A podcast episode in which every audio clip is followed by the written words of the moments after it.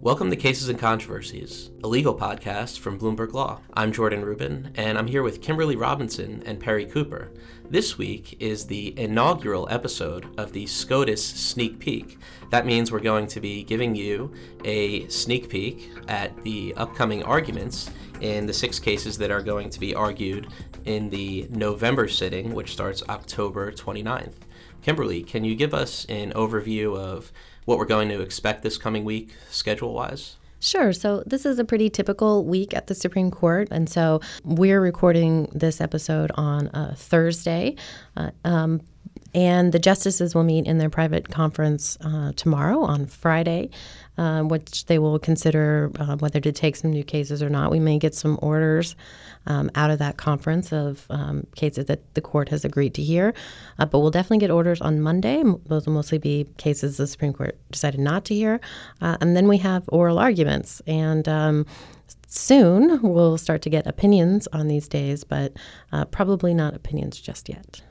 And so, are there any particular big cases that we're still waiting to hear on that we might hear about uh, Monday in terms of whether the court's going to take them up or not? Well, sure. Either uh, Friday or Monday, um, we may hear from the court. Now, the court actually hasn't been taking a lot of cases. Um, it's been putting on hold a, a, fair number of cases, more than it usually does. Um, but the court had carried over a lot of cases from last term, so they're um, they're on schedule. Um, but some of the cases that we've been watching for a while now include uh, two cases that involve uh, a World War II memorial in the shape of a Latin cross. Uh, the courts here told Maryland or the organization that owns this that they had to take it down. Um, that seems like something the justices are eventually going to want to consider. Uh, there's also a case um, in which a federal court prohibited Missouri from ending its Medicare provider agreements um, with Planned Parenthood. Uh, so that's a petition that, um, you know, that's pretty broad interest. And then finally, for our listeners, uh, there's a case that's been flying under the radar so far, uh, challenging North Dakota's mandatory bar membership requirements. So um, all of these we could hear about this week, or the court could continue to kind of put them off. Okay, so maybe we'll hear about some of those Friday or Monday, uh, but either way, on Monday morning, uh, after we hear about these orders, then we're going to have arguments in two cases uh, Henry Schein against Archer and White Sales, and Lamps Plus against Varela. Uh, Perry, can you tell us anything about what's happening in, in these cases and stuff to look out for? Sure. So uh, Monday is going to be arbitration day. These both uh, cases both involve the Federal Arbitration Act, and basically, this court, the majority, just can't stand to let an FAA case go without putting its its hands on it. Especially when they're trying to fill their docket when they don't have a lot of cases involved, so they'll they'll jump at anything FAA related. Uh, the Henry Schein case is a uh, antitrust conspiracy at its heart about uh, the dental equipment market. Hmm, learning sexy. some things about dental equipment. Hmm. But what the issue that the court will be looking at is um, at the delegation clause in the parties' arbitration agreement. So the parties had agreed uh, to delegate any question of whether the dispute could go to arbitration to the arbitrator to decide. Um, but the courts below used this wholly groundless exception to uh, to arbitration and found that um, the question couldn't even go to the arbitrator because the case involved uh, injunctive relief, which had been excluded under the contract. Um, so the court is going to get to determine the fate of this wholly groundless exception. This is something that the lower courts have been divided over, um, and is one of the ways that uh, courts are, are getting around applying arbitration clauses. I can't believe that you went through that whole description without saying arbitrability. I was trying to avoid the word arbitrability. Arbitrability. It's a really That's terrible. great. Yeah, the arbitrator gets to decide whether, yeah, the questions of arbitrability. It's really terrible. I can see why you tried to avoid Mm-hmm. it. Well, what about the second one? So the second one is uh, Lamps Pl- Plus versus Varela, which comes out of a uh, workplace data breach. Um, Varela's fellow employee got a phishing uh, email and fell for it and sent all of uh, the employees' uh, social security numbers and, and other information out. Hmm, that's bad. So Frank Varela filed a class action against the company, um, and the company very quickly invoked the arbitration clause in their uh, employee agreement. And the lower court said, "Fine, we can invoke in, uh, arbitration, but it's going to go to class arbitration because the arbitration agreement didn't explicitly say this is only individual arbitration." Class arbitration doesn't count. Well, thanks, Perry. So, after Arbitration Day uh, on Tuesday, October 30th, we're going to have something that looks like Cougar Day. Kimberly, the first argument is called Washington State Department of Licensing against Cougar Den. Can you tell our listeners what the Washington state officials have against cougars and why we're arguing about it? Well, uh, cougars aren't actually involved in this case. All right. Never yeah, mind. I know. Um, Cougar Den Inc. Uh, who is the respondent in this case is actually a fueling company, and they're a tribal fueling company. So they actually um, transport fuel from off reservation to on reservation. Now, what's at issue here is really a federal treaty um, that was negotiated with this Washington tribe where Cougar Den um, is affiliated with, and really how that federal agreement uh, relates to the state. And if you if this sounds familiar to you, then you are a nerd, um, and that's because the Supreme Court last term heard a similar case out of Washington um, involving fishing rights. So these uh, federal treaties are, are you know a, a big deal, out, uh, particularly in the West. There's another case on Tuesday, so it's not all just about cougars, right? That's right. So the the second case that day is a criminal case. Uh, Gilberto Garza's case uh, ended the way most criminal defendants' cases do these days, and that's with a guilty plea. And so, after this guy pled guilty in Idaho's state court, as part of that plea, he signed a waiver of appeal. But despite that, he still asked his attorney to file a notice of appeal anyway. The attorney did not do that, reasoning that if the defendant had already signed a waiver of appeal, there'd be no reason for him to file a notice of appeal. Uh, but the defendant still wanted him to do that.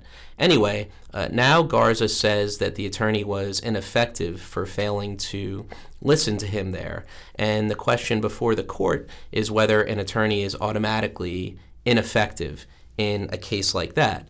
Hmm.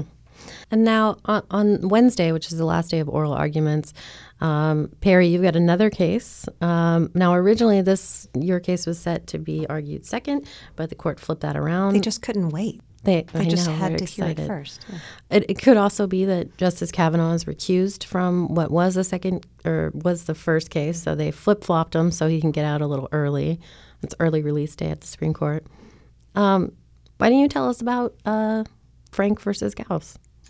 Right. So this one involves a settlement that uh, probably a lot of us are members of. It is uh, there are 129 million class members. Basically, anyone who uses Google.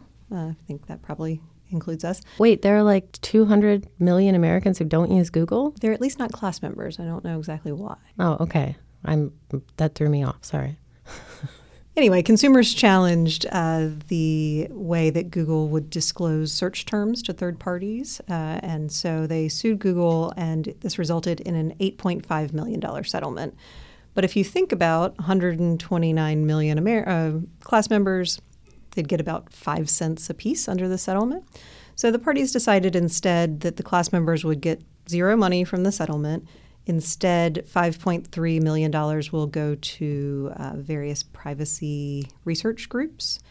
Uh, you know, it's still in the interest of the plaintiffs of the class, the uh, class counsel says, because it will further consumer privacy rights. Um, but none goes to the class. And then the part that really uh, raises some questions among certain class action watchers is that 3.2 million of that will go to the class counsel. So this raises the question of what this case is really about.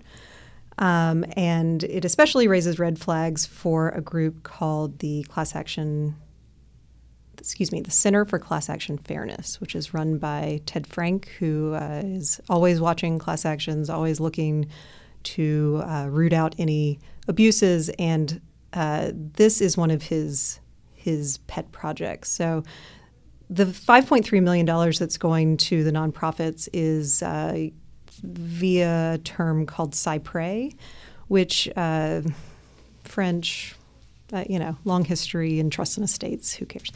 But um, and maybe it's cy pres hmm, if you speak French, but I don't. Don't worry Yeah. about it. We'll in the South know. we say cy pres, I like that one. right? Let's do that. So Y'all can use whichever one you want.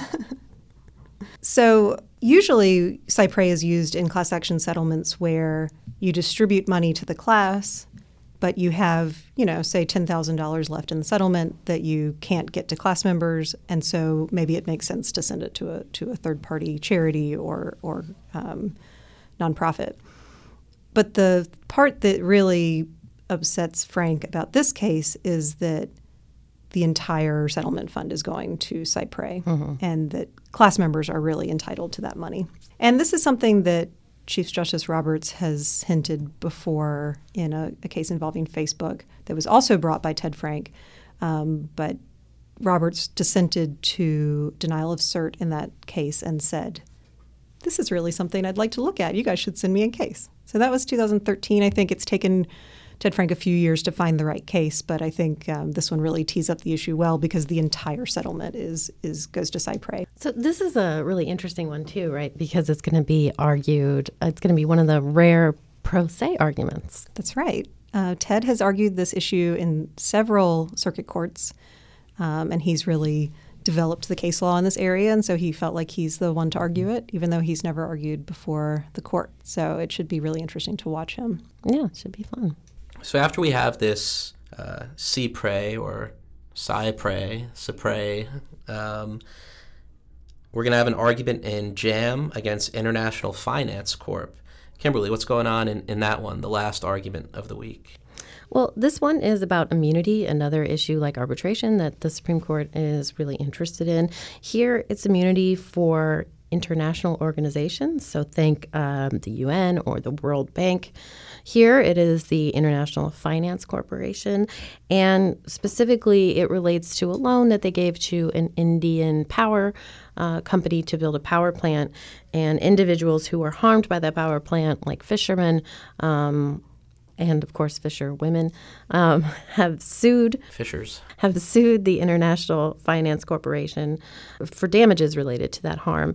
And the question is uh, can they sue or uh, is the international organization immune? And so it kind of sounds a little weird to talk about immunity for an organization, but actually that's what Congress decided. Um, should happen. Uh, in the 1945 law, they said that international organizations get the same kind of immunity as foreign governments. Um, and so the issue today is um, that you know, immunity for foreign governments has really changed quite a bit. You know, where it used to be nearly absolute, now there are a lot of exceptions, including some exceptions that could apply um, to this loan and the work of the International Finance Corporation.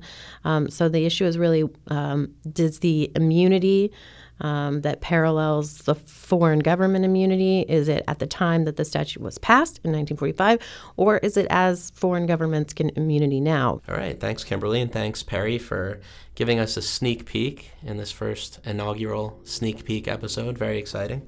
Um, be sure to tune in next week for the sneak peek of the following week, starting November 5th. Um, but for all of the rest of the news on these cases that are going to be argued, you can check us out at news.bloomberglaw.com. Uh, thanks for listening.